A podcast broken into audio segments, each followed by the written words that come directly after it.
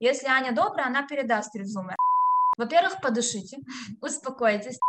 Главное, не переходите на русский и не автоматически не начинайте говорить «я не знаю еврей».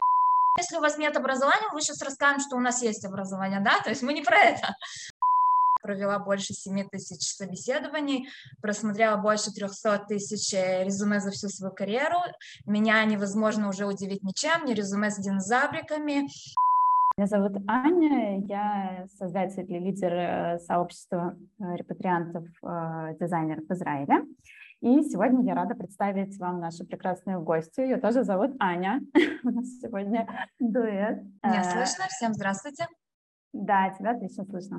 Аня HR-специалист с более чем восьмилетним опытом, правильно, я ничего не путаю, да. А, работаю в различных э, классных хай-тек IT-компаниях в Израиле. Также Аня консультирует новых репатриантов по вопросам поиска, по вопросам составления резюме, по вопросам по всем, мне кажется, вопросам, которые связаны с э, вообще поиском и, и главное, нахождением. Мне кажется, это самый главный поинт, поиском и нахождением э, работы в новой стране. Сегодня э, мы с вами как раз-таки поговорим о поиске работы в Израиле, о подготовке CV, про интервью и так далее. Ань, э, расскажи немножко о себе еще. Я очень так коротко тебя представила, но я знаю, что на твоем счету какое-то безумное количество проведенных э, собеседований, огромное количество перелопаченных резюме. Мне кажется, ты знаешь о рекрутинге просто, просто все. И не только о рекрутинге, да. Спасибо, во-первых, что пригласила. Мне всегда приятно быть на таких э, встречах, потому что я в последние два года очень много работаю с репатриантами. Как бы я, я в этом вижу свою, в кавычках, миссию, потому что рекрутеров, карьерных консультантов, HR, которые говорят на русском и готовы работать с репатриантами, не так много. И рынок труда в Израиле, он совершенно на 180 градусов отличается от рынка труда вообще во всем мире, а в странах СНГ тем более. Я чуть-чуть расскажу о себе. Меня зовут Анна Левин, я на самом деле HR-партнер в международной IT-компании. Я строю свою карьеру в HR уже больше 8 лет. Я не только специализируюсь на рекрутинге, моя специализация — это законодательство работника и работодателя в Израиле. Да, я руководила и отделом рекрутинга, я провела больше 7 тысяч собеседований, просмотрела больше 300 тысяч резюме за всю свою карьеру, карьеру.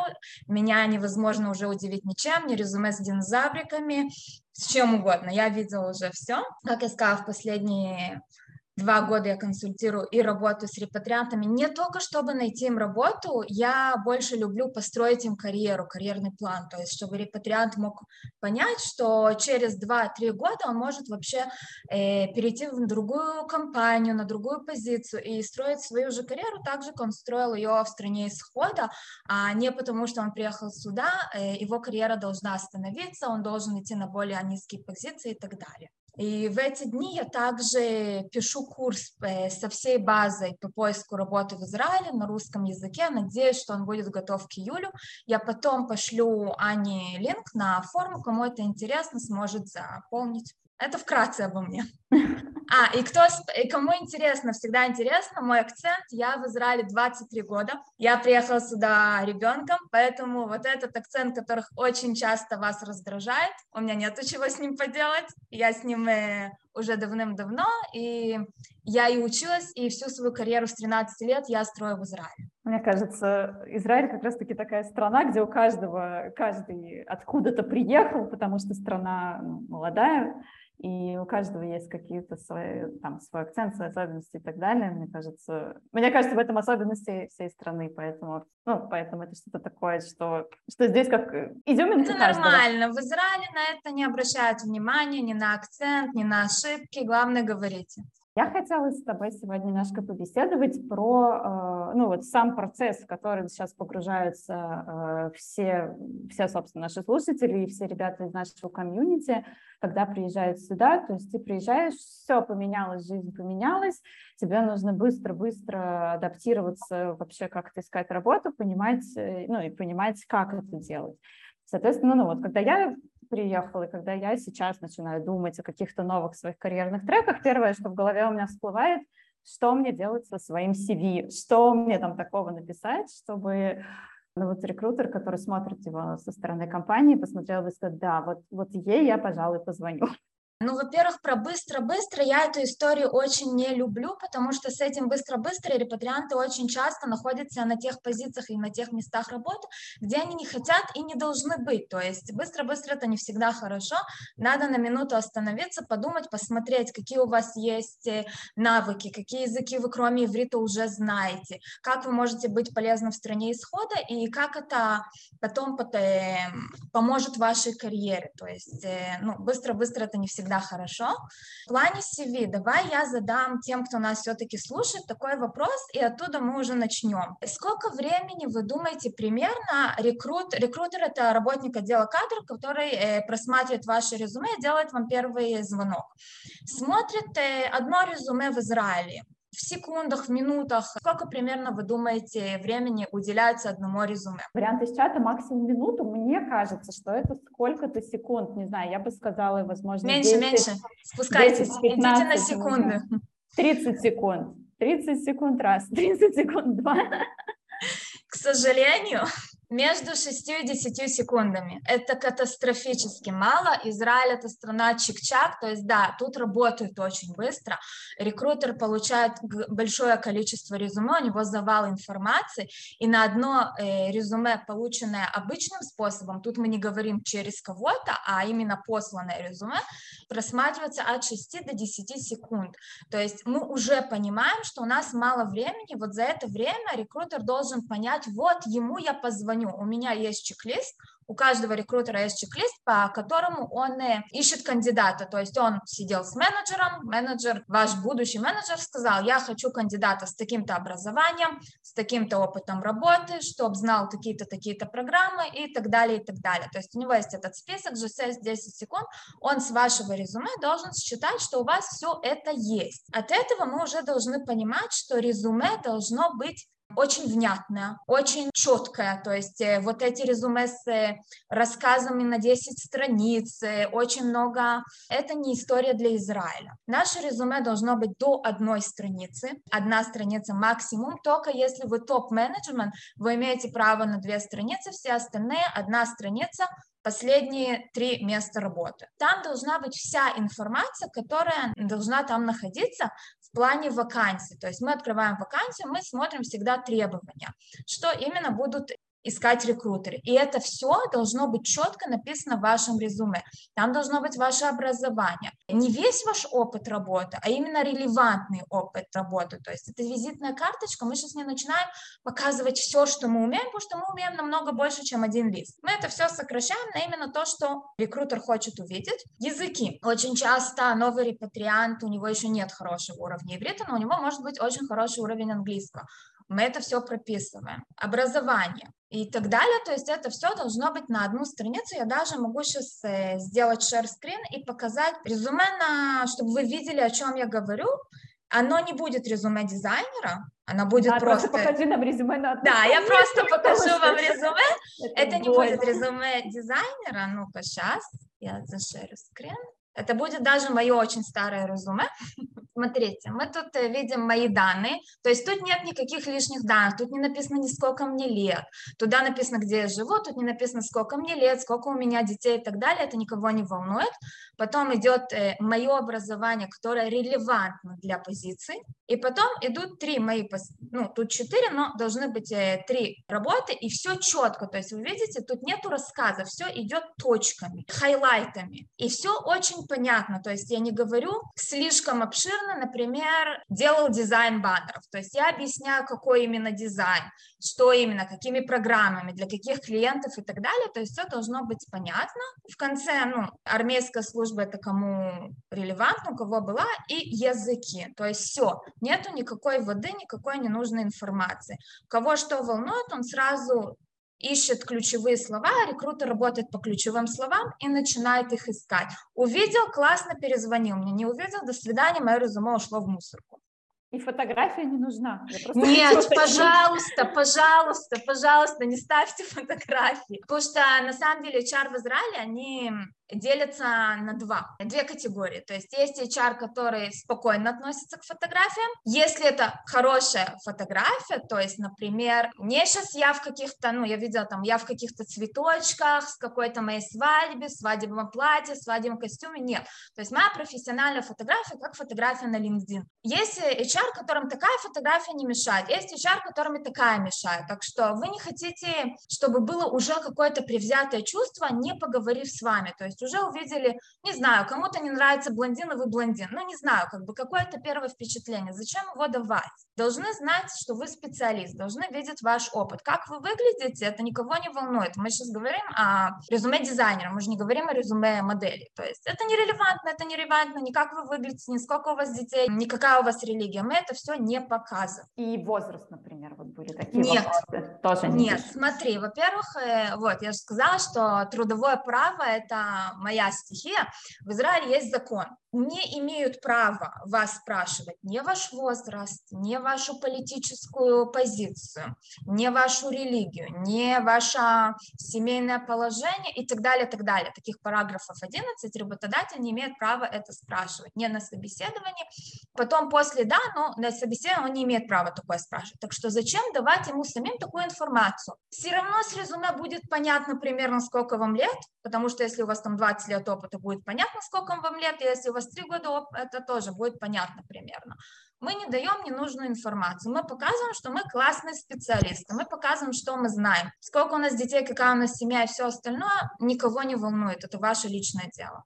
Смотри, если мы кладем туда только релевантную информацию, мы как дизайнеры должны, наверное, добавить ссылку на портфолио еще. Вот, да. Вот куда ее? В резюме, в сопроводительное письмо? Как, как ее передать вообще? Ну, смотри, во-первых, э, в резюме она должна быть, во-первых, резюме дизайнера, я показала свое резюме, оно такое черное, скучное. Мы понимаем, что я не дизайнер, это никого не волнует. Вы можете как дизайнер сделать более интересное резюме не с динозавриками, а там добавить какой-то цвет, чуть-чуть какой-то дизайн легкий, чтобы показать, что вы дизайнер, это всегда приветствуется, это хорошо.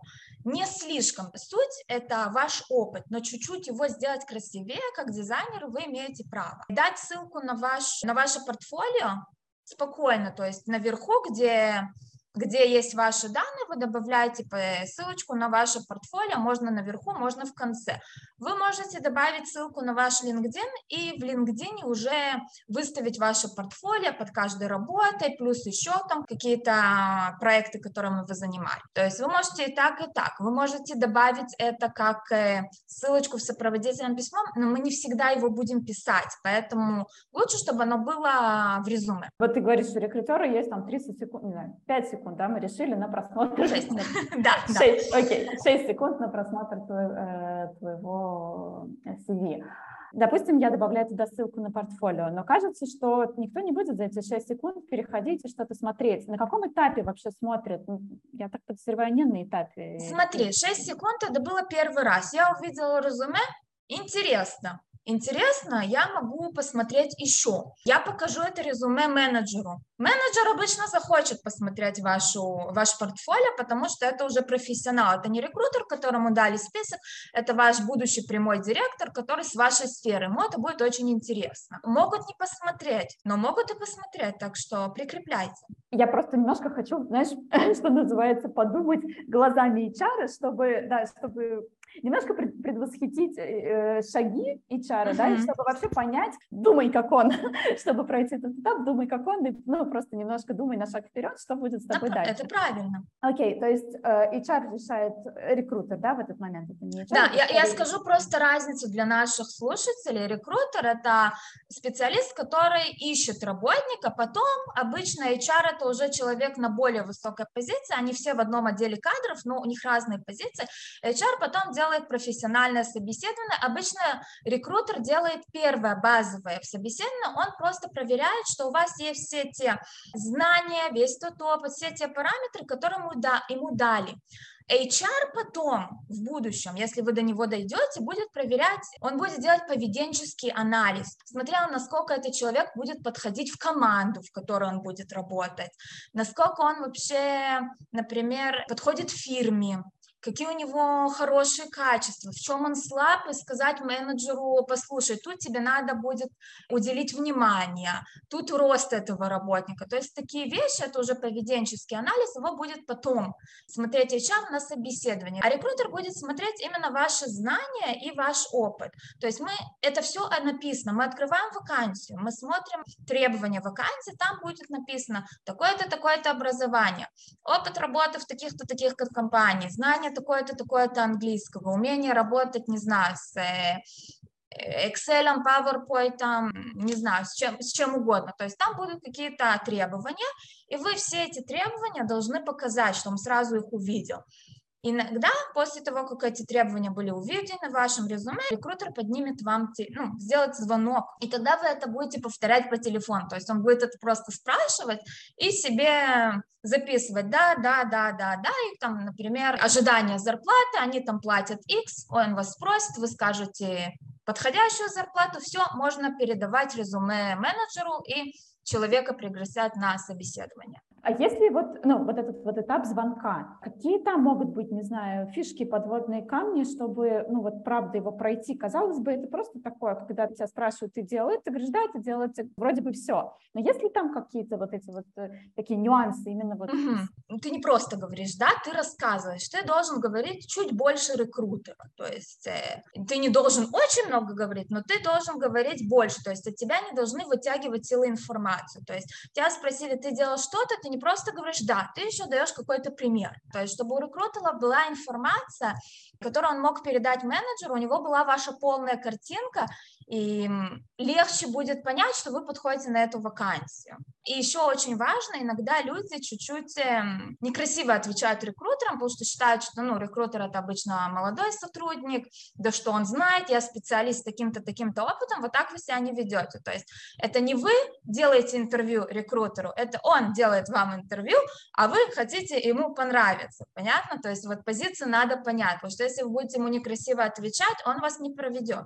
То есть вы не пройдете на следующий этап, Просто потому, что он не скажет, что вообще был такой кандидат, или он скажет, послушайте, у этого кандидата такое отношение к людям, не хочу, не хочу, чтобы он у нас тут работал. Что вот на этом первом этапе можно сказать э, тому, кто ищет первую работу в Израиле? Ну, честно признаться, что да, это моя первая работа, или как вообще uh-huh. себя вести, как это, как это будет расценено со стороны? Ну, смотри, первая работа в Израиле, она не отличается от первой работы в другой стране, то есть этапы получения ее, может быть, будут э, отличаться, но как бы, то есть это будет позиция джуниор, это будет начинающая позиция, вы будете искать ту позицию, где не нужен большой опыт, где не нужен опыт или где ваш опыт, ну, вы же где-то обучались, у вас есть какое-то портфолио, где ваш опыт хватает. Не хватает опыта, мы этот опыт можем наработать даже не на работе, то есть вы дизайнер, вы креативный, давайте вместе подумать. Например, вы можете сделать дизайн своим друзьям, и потом показать это как портфолио, то есть почему это не пример работы. Пример. Вы можете найти какое-то волонтерство, какую-то организацию, предложить им сделать дизайн сайта бесплатно, Потом показываете это дизайн, то есть это портфолио-портфолио. Вы можете найти какие-то проектальные работы. Я потом э, Ане пошлю ссылочку, есть такие телеграм-каналы. Там за 200 долларов, за 100 долларов, неважно, за маленькую цену платят, и вы делаете какой-то проект. В Израиле еще очень популярна фишка стажировки. Вы можете найти стажировку в хорошей компании, там, например, в Big Four, это большая четверка, где-то найти хорошую стажировку, и это будет три месяца, где вы будете стажироваться в компании, в Израиле. Обычно это либо на английском, либо на английском и иврите. И нарабатывать какой-то опыт. То есть у вас уже будет три месяца опыта. Будете очень хороши. Обычно такие компании оставляют сотрудников потом э, на работу.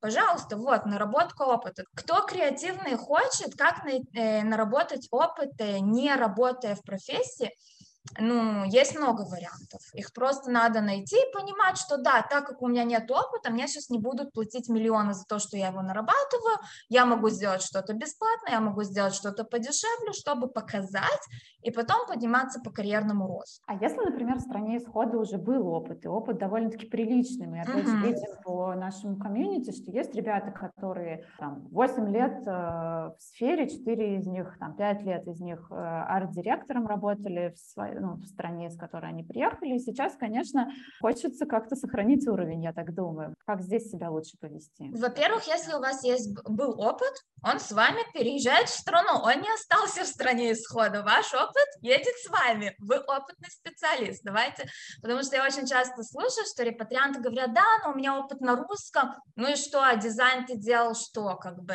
ну, опыт есть, и вы уже не должны искать начинающую работу. Да, может быть, будет проблема с языком, но вы всегда можете, если у вас хороший английский, например, за счет английского найти работу.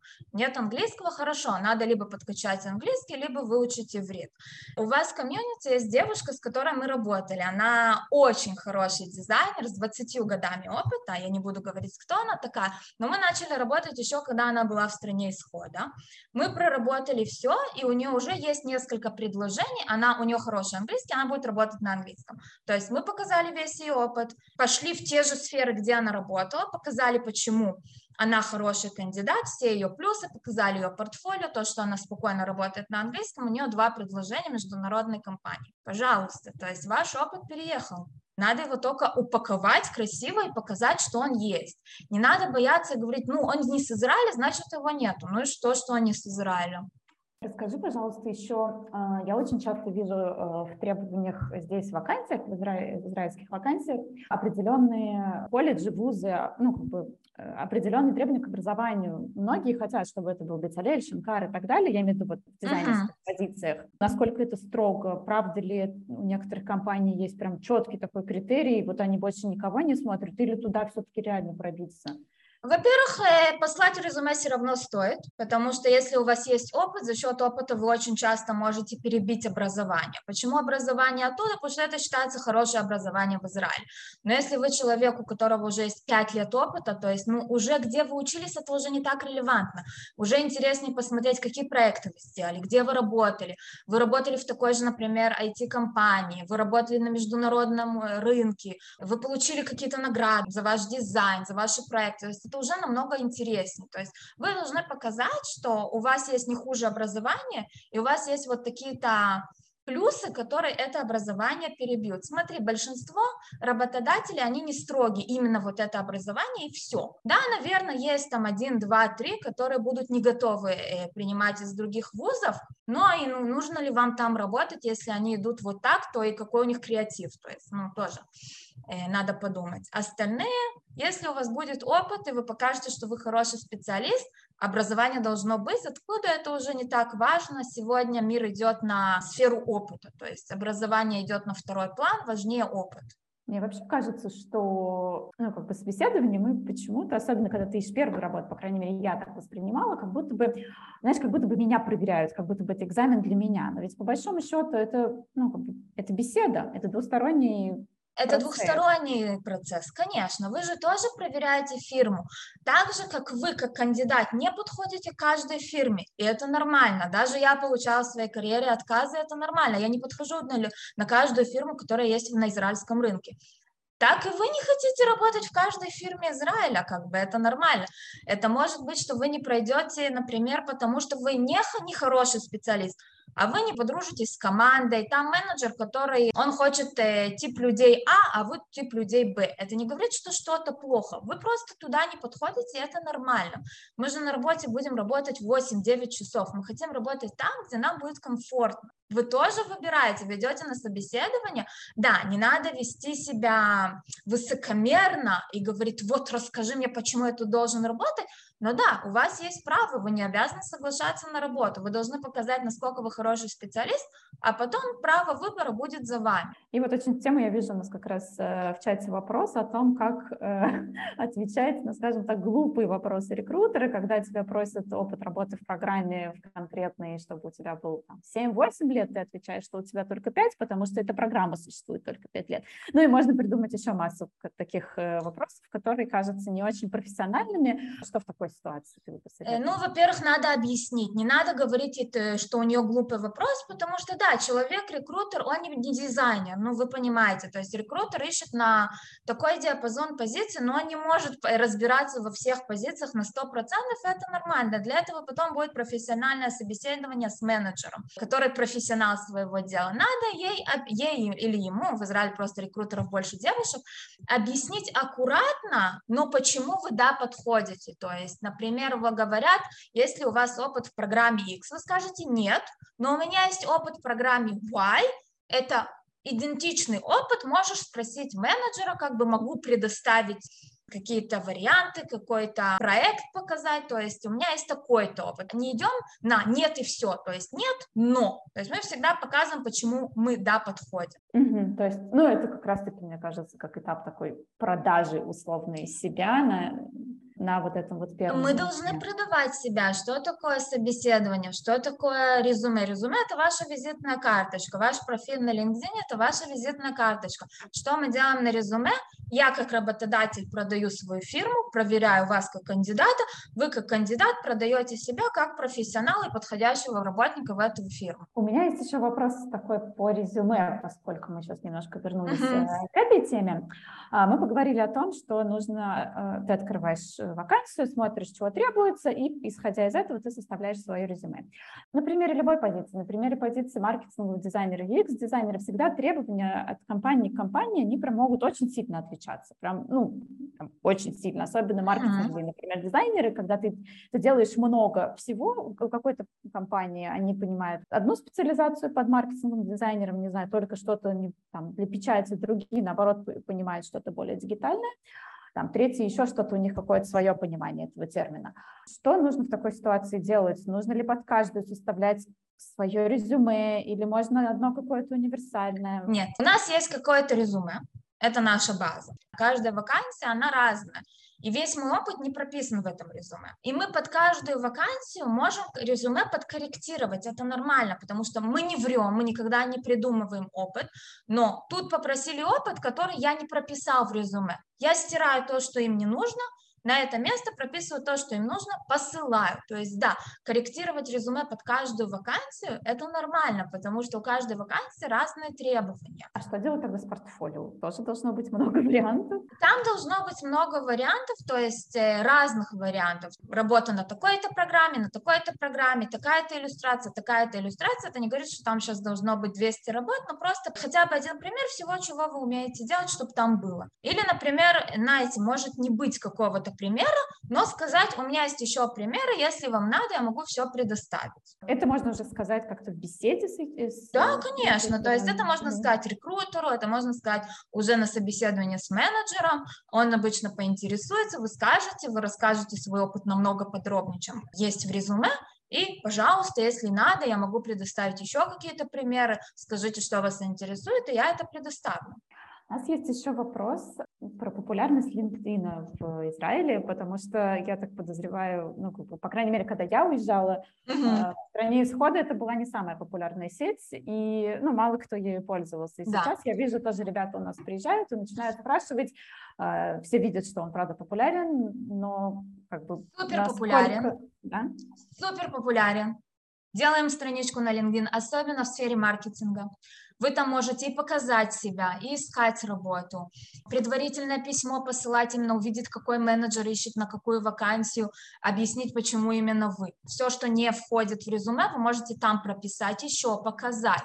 Да, это уже стало номер один по поиску работы в Израиле, особенно если мы ищем работу за счет английского. LinkedIn у вас должен быть, особенно в сфере маркетинга, через него и делают маркетинг в Израиле. То есть, если вы будете работать в Израиле в отделе маркетинга, у вас обязан быть очень классный LinkedIn, и на это будут смотреть с лупой. Что значит очень классный в глазах рекрутера? Что там такого должно быть на, в профиле, чтобы, ну, правда, чтобы с тобой заинтересовались? Там должна быть вся вся информация, то есть если в резюме мы не ставим всю информацию, то в LinkedIn мы показываем все, что мы умеем, весь наш опыт, где мы работали, показываем примеры работы. Потом там мы прописываем наши скиллы, все программы, на которых мы работали, все языки, на которых мы говорим. Чем правда у нас э, комьюнити задачилось, это то, что правда такое не самое очевидное. Да, потому да. что в эм, странах СНГ э, им можно пользоваться только через VPN, и он не такой популярный, он более популярный в топ-менеджменте, поэтому многие э, с ним не работают. Бывают ли такие ситуации, что CV смотрит не человек, а ну, он проходит через каких-то роботов, через какую-то программу, и нужно ли в таком случае э, какие-то дополнительные ключевые слова вписывать в свое резюме, чтобы просто пройти этот механический этап отбора? Ключевые слова должны быть в LinkedIn. Вот в LinkedIn это обычно проходит алгоритм, CV в Израиле обычно все-таки будет человек просматривать, даже когда есть CV-центр, там есть люди. В Израиле не очень, э, ну, эта история с ключевыми словами, вы просто так пройдете на второй этап, она не очень работает, то есть все равно резюме будет э, смотреть человек, да, он может сделать какую-то какую-то фильтрацию.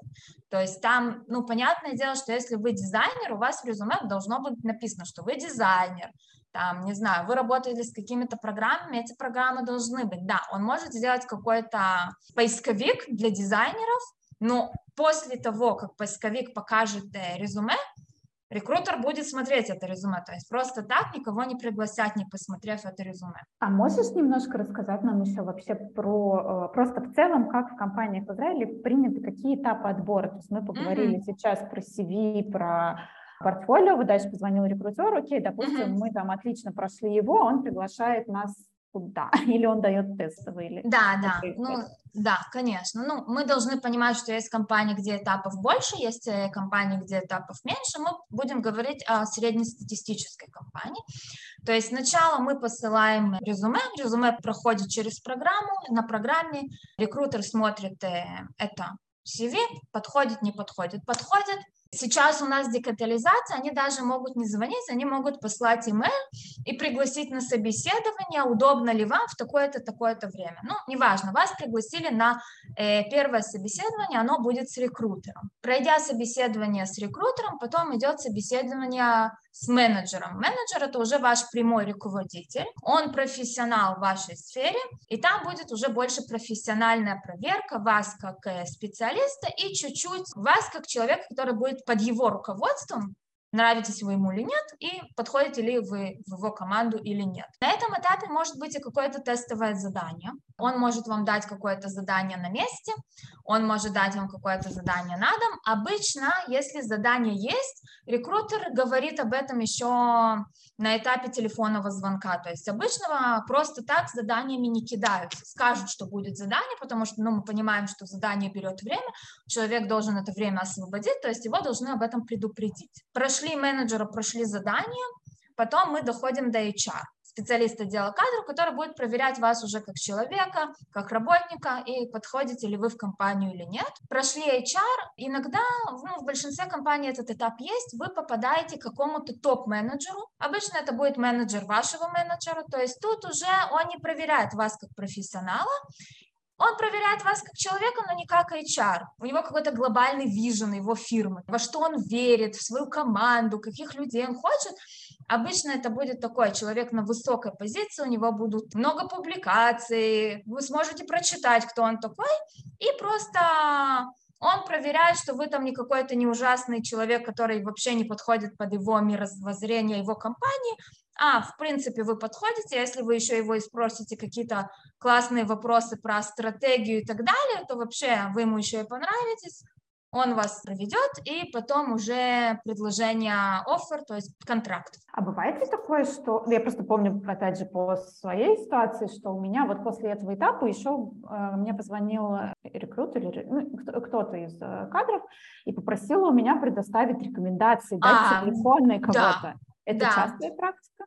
Ну, 50 на 50, это бывает, да, могут попросить рекомендатели. То есть, если у вас есть опыт работы, да, они захотят поговорить. Если вы находитесь на работе какой-то, то есть, ну, мы понимаем, что если я сейчас работаю, я не предоставлю телефон моего менеджера. То есть, я могу предоставить э, телефон менеджера с моей работы перед этим. Я могу предоставить телефон, может быть, какого-то клиента, с которым я работаю, и я ему могу рассказать, что я ищу работу. То есть, вашу ситуацию вникнут. Мы понимаем, что если я ищу работу, я не рассказала своему менеджеру, послушай, я тут в тихушку ищу работу и хочу уйти. А если, опять же, это твоя первая работа в Израиле, что здесь делать с рекомендациями? Во-первых, ты можешь дать, э, извини, что перебила, ты можешь дать э, контакты менеджера в стране исхода. Почему? Ну, будет э, проходить между ними беседа на английском. А, то есть это тоже, тоже так работает? Почему нет? Почему? Ну, он же был твоим руководителем. Ты делал те же самые обязанности, то есть он компетентный, почему нет? В Израиле есть звонки за границу, возьмут, позвонят, э, или даже попереписываются по имейлу, да. Но всегда, то есть перед этим вы должны проверить, что этот человек скажет о вас. То есть если вы там закончили некрасиво, ну, я советую проверить, что про вас скажут. То есть мы даем того рекомендателя, который даст хорошие рекомендации. Ну да, и, наверное, в любом случае предупредить хотя бы этого человека. Предупредить обязательно, понимал. конечно. Вдруг он там где-то вообще не помнит, кто вы такой, потому что вы там работали три года назад, у него с этого времени команда 20 раз пере...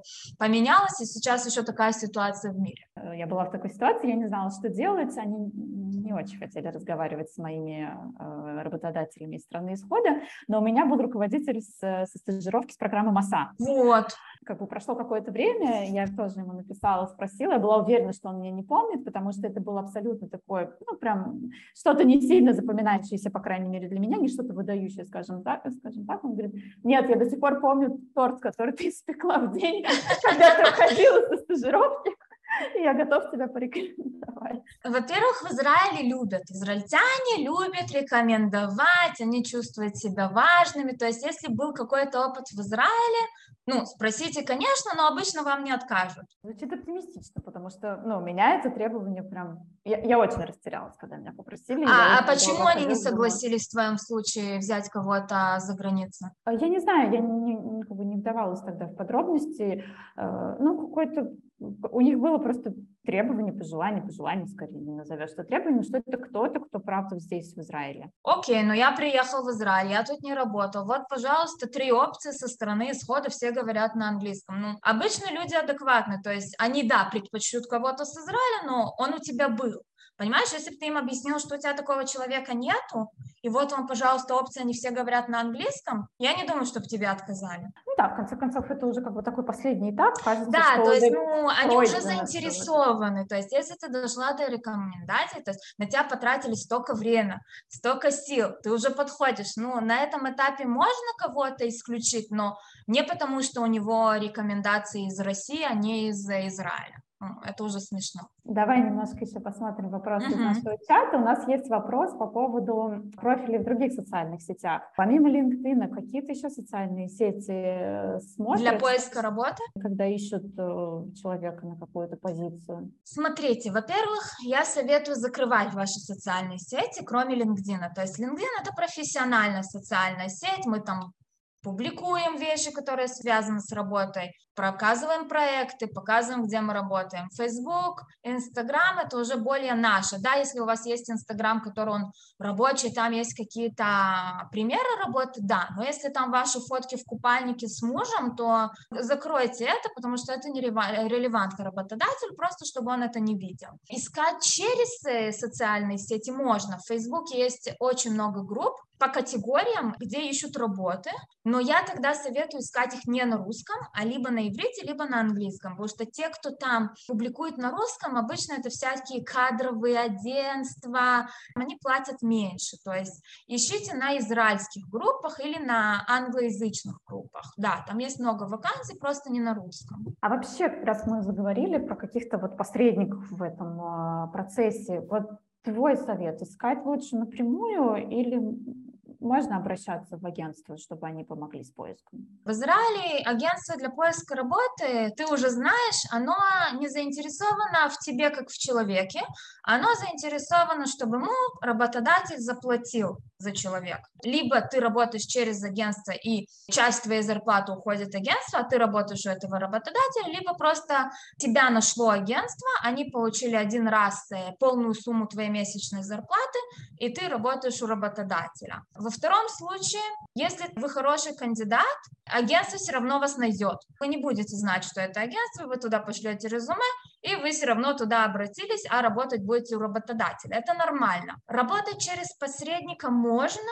это, в этом есть свои плюсы и минусы. Я бы не советовала это как первую опцию. То есть, если у вас не получились другие опции, да, это нормально, это можно делать. Если у вас есть другие опции, ну, попробуйте сначала через них. Кроме э, посредников, в Израиле есть агентство, маркетинговое агентство, которое работает с многими клиентами. Вот туда да, потому что это так же, как и в других странах, как бы очень многие фирмы не имеют э, отдела маркетинга или там один человек, а всю свою работу они отдают агентству. И тогда в агентстве вы можете получить очень большой диапазон опыта познакомиться с разными фирмами, потом с этого агентства перейти работать в какую-то фирму.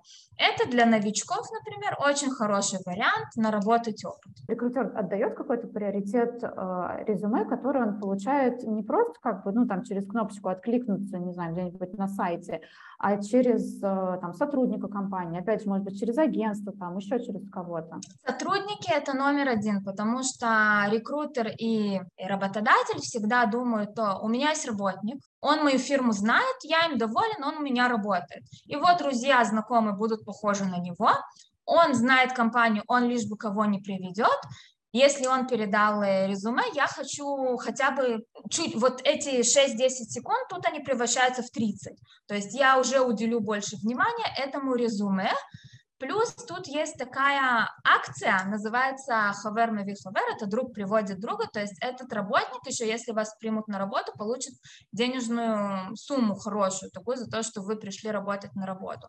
Работодатели, рекрутеры предпочитают такое резюме, то есть не стесняйтесь передавать резюме через знакомых. Знаком, тут это не как э, в странах СНГ, что это позор, тут это всегда приветствуется, вы знаете, что у кого-то есть друг, который работает в Амазоне, пожалуйста, на такую-то, такую-то вакансию, вот мое резюме, передай. А если я просто кого-то нашла в LinkedIn, на, который, ну, человека, который работает в компании, куда я бы хотела отправить свое резюме, это нормально написать Нет. или попросить? Или Нет, это... это не нормально написать лишь бы кому. Это нормально написать правильному человеку. То есть я не просто нашла Аню, которая руководит отделом компенсации и на данный момент рекрутингом не занимается и послала ей резюме. Хорошо, если Аня добрая, она передаст резюме мы либо передаем именно рекрутеру, то есть шлем ему напрямую, его будут позиции рекрутер и talent acquisition. Или тому менеджеру, который ищет работника. Вот менеджеру, да, потому что он заинтересованное лицо. Просто кому-то не факт, что ему это понравится, вы не знаете, может быть, это, да, человек, который, а, да, с радостью я передам, может быть, человек, что то мне вообще пишешь, кто то такой, не пиши мне сюда.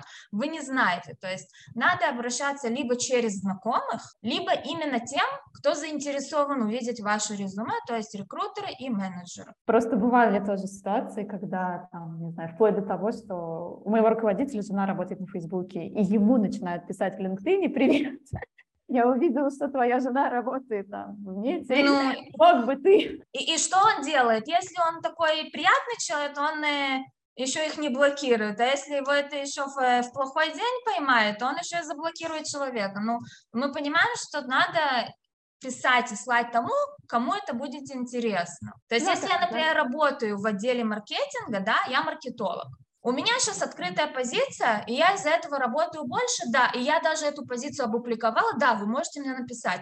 Хотя я не менеджер, но я заинтересована, чтобы вас взяли. Если я работаю в отделе, не знаю, там, финансов, не надо мне посылать, вы меня не волнуете. Как бы, ну. Да, мне кажется, эта тема про релевантность вообще вот в этом процессе рекрутинга, ну, как бы в процессе, да, поисков, ты должен как-то оказаться вот правда релевантен во всем, в своих навыках после подачи и так далее, да, и это тоже такое нужно, ну, ну, вопрос уместности, наверное, уже. Э, возможно ли составить, э, в случае, если у соискателя очень базовый иврит и сложно понимать, пока что там недолго человек в стране, возможно ли составить трудовой договор с компанией на английском языке? Конечно. Если ваша позиция предусматривает, что ваша работа будет на английском, и вас принимают без иврита, они обязаны вам договор предоставить на языке, который вы поймете, то есть на английском. Причем очень многие IT-компании, глобальные компании, даже работникам, у которых совершенно иврит, шлют, вот, я получила свой контракт на английском, потому что у меня международная компания, предпочла бы я на иврите, да, волновало это кого-то, нет, ты работаешь на английском, вот тебе, пожалуйста, контракт на английском. Ну, у нас э, компания международная, и точно так же все мы получаем договоры и всю внутреннюю почту, и все-все-все мы получаем даже здесь, в израильском офисе, на английском языке. Опять же, вот ты новенький в стране, у тебя там иврит может быть какой-то супербазовый, но, например, есть английский. Тебе звонит рекрутер, автоматически, скорее всего, он говорит с тобой на иврите или на английском. Вот как в этой ситуации лучше поступить, чтобы это ну, как-то не, не выглядело очень странно, но в то же время объяснить, что да, ты, правда, недавно приехал, и вот у тебя есть английский, но нет пока иврита. Ну, во-первых, если вы в поиске работы, то это у вас всегда должно быть где-то тут. Почему я скажу? Потому что когда вам звонят на иврите, вы автоматически что делаете? Переходите на русский или лоюде иврит. Это вот первая реакция. Вот не делайте так. Вы всегда думаете, что это может быть рекрутер, и тогда переходите на английский. Да, здравствуйте, я новый репатриант, можно поговорить на английском. То есть если позиция подразумевает работу на английском, рекрутер должен знать английский и говорить с вами на английском. Если эта позиция не подразумевала английский, тогда это уже другое дело, вы послали не на ту позицию, это тоже нормально. То есть главное не переходите на русский и не автоматически не начинайте говорить «я не знаю иврит», потому что вот это «нет» мы не показываем, мы показываем наоборот «да», то есть э, «я знаю английский», у меня акцент на это, я работаю на английском. Ну да, соответственно, резюме твое на английском и дальнейшая коммуникация, если это подходит компании, то она тоже просто вся идет, как бы все остальные этапы, они тоже тогда автоматически... Должны быть на английском, конечно. Достаточно ли в Израиле э, портфолио, опыта, твоего рассказа там, о проектах, э, на которых ты работал, или же нужно, правда, какое-то ну, документальное, э, документальное подтверждение международных сертификатов онлайн, типа как Nielsen Norman Group, Coursera и так далее, как это часто требуют в Европе? Тут это не так строго. Да, вы должны свое высшее образование подтвердить, но не факт, что у вас его спросят. Большинство компаний у вас его не попросят, только если э, это государственная компания, какая-то там организация, или организация, у которой подается на, я не знаю, как это говорится на русском, э, михразы. Ну, короче, она подается на такие проекты, где она показывает, какой у нее персонал, и она тогда должна показать, что у персонала есть такое-то, такое-то образование. В других случаях обычно его не попросят э, физически, но для себя вам всегда надо подтвердить свое высшее образование. Всякие дипломы, обычно их не надо подтверждать, то есть э, хватит того, что они есть, и в любой момент, если надо будет, вы можете потом его подтвердить. А высшее образование подтвержденное, вот этот диплом, его кто-то спрашивает или оно что-то дает? Ну вот, я сказала, его будут спрашивать, если это... Э, ну вот э, только в этом случае. Да, то есть вот эти Обычно... Обычно нет, но это не говорит, что если у вас нет образования, мы сейчас расскажем, что у нас есть образование, да, то есть мы не про это, но все равно его надо подтвердить, чтобы у вас было, если вдруг надо будет, потому что иногда надо. Плюс это не такая тяжелая процедура, вы там это уже можете делать онлайн, посылайте все в Иерусалим, и через какое-то время вам все подтверждается ты все равно ждешь там достаточно долго, около полугода, там сколько, ну, ты чтобы начинаешь... получить ответ. Не, ну мы начинаем искать работу несмотря на это. Просто, да, мы занимаемся этим параллельно тоже, чтобы если вдруг надо было, у нас все было. Ну да, потому что никогда не знаешь, что, что и где тебе пригодится. А, есть вопрос о э, требовании в вакансии. В вакансии указано, что нужно прислать ссылку на личный сайт. Что это за сайт? Ну, как бы это сайт портфолио или что при этом ожидают увидеть? Ну, обычно это сайт портфолио имеет в виду. Если вы там не веб-дизайнеры, например, то есть хотят посмотреть, как вы построили сайт, то есть тут надо понять, какая была позиция. Если позиция просто дизайнера, то обычно это портфолио. Они хотят посмотреть ваш сайт, там, какой опыт у вас имеется. Если вы веб-дизайнер, они могут попросить посмотреть какие-то примеры сайтов, которые вы, которых вы построили дизайн. Если нет высшего образования, но есть опыт работы в очень классных, хороших компаниях в стране исхода, прям, ну, хай-тек, IT, прям топ, топ, топ. Будут ли в таком случае обращать внимание здесь на диплом, на отсутствие высшего образования? Опыт, я, как я сказала, опыт интересный, то есть э, зависит от компании, но шансы есть, потому что опыт важнее. Многим это не будет мешать, да, из компании менеджер, которым это критично, Мир идет уже не на образование, а на опыт, так что многим компаниям будет неважно, что нет высшего образования, там, не знаю, вы сделали, наверное, какой-то буткемп или какой-то курс закончили и пошли работать. Ну да, мы все-таки дизайнеры, наверное, а не врачи, которые там нужна лицензия и так далее. Здесь, мне кажется, в IT, в хай-теке более все гибко. Плюс э, я добавлю, что образование не всегда должно быть выше, особенно в сфере дизайна. Это может быть вы закончили какие-то курсы, именно вот какой-то буткемп. Пропишите это тоже, это образование, это не говорит, что оно чем-то хуже, оно просто другое, но оно есть. Мне вообще кажется, по отзыву моих коллег, когда я им рассказываю, что я в своей стране, там, не знаю, училась 6 лет на вторую степень на специализацию там, дизайн визуальных коммуникаций, они говорят, зачем тебе вторая степень? Зачем дизайнеру нужна вторая степень? И не только дизайнеру. Я год назад закончила свое второе высшее образование. Почему я это сделала, я, я до сих пор не знаю, потому что, ну, по факту, у меня ничего не изменилось, и никаких новых знаний мне за это образование не прибавилось. Так что... Ну, вот, мне кажется, закрылся еще один большой вопрос, потому что, ну, этот вопрос все время есть у нас в воздухе. Что вообще котируется на рынке, ценится, не ценится этот диплом, нужен он, не нужен, и где вообще баланс между там дипломом и знаниями. Ну, это nice to have, то есть э, я показываю, вот у меня есть и такое образование, все говорят, опа, какая то молодец, но все равно спрашивают знания и опыт. Ну и напоследок э, хочу тебя попросить дать какое-то напутствие. Вот ты как HR, что бы ты советовала ребятам, которые только-только приехали, ищут сейчас первую работу, вот твой совет? Во-первых, подышите, успокойтесь, поймите, кем вы хотите работать, какой у вас карьерный план, какие у вас плюсы, какие у вас минусы, за счет чего вас могут взять на работу, какие у вас сильные стороны. Общайтесь, вот, э, это комьюнити, это громадный плюс для вас, потому что вы можете общаться с единомышленниками, с людьми, которые уже, например, в Израиле и прошли ваш путь. Это не какой-то дядя Вася и тетя Хая, которые вам что-то посоветовали, которые приехали 30 лет назад и работают на заводе. То есть это специалисты своего дела, которые в вашей сфере.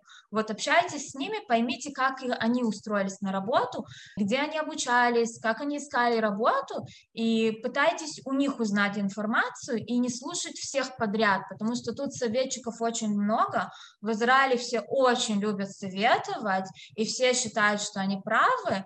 Скажите им спасибо большое за ваше мнение, но слушайте дети профессионалов. Спасибо тебе большое. Спасибо за нашу беседу. Хочу напомнить, ребят, что у Ани очень классный инстаграм с кучей полезных сториз, советов, постов. Мне кажется, там есть, ну, вот правда, на, на любую ну, да. тему. И я еще раз тоже опубликую ссылочку на него. Присоединяйтесь, читайте. Сторис тоже полезные штуки есть. И прям спасибо тебе огромное. Я спасибо. думаю, что ну, мы прям сегодня большой пласт вопросов э, раскрыли, даже больше, чем, чем планировали с тобой. Да. Спасибо тебе, что пригласила. Я всегда рада.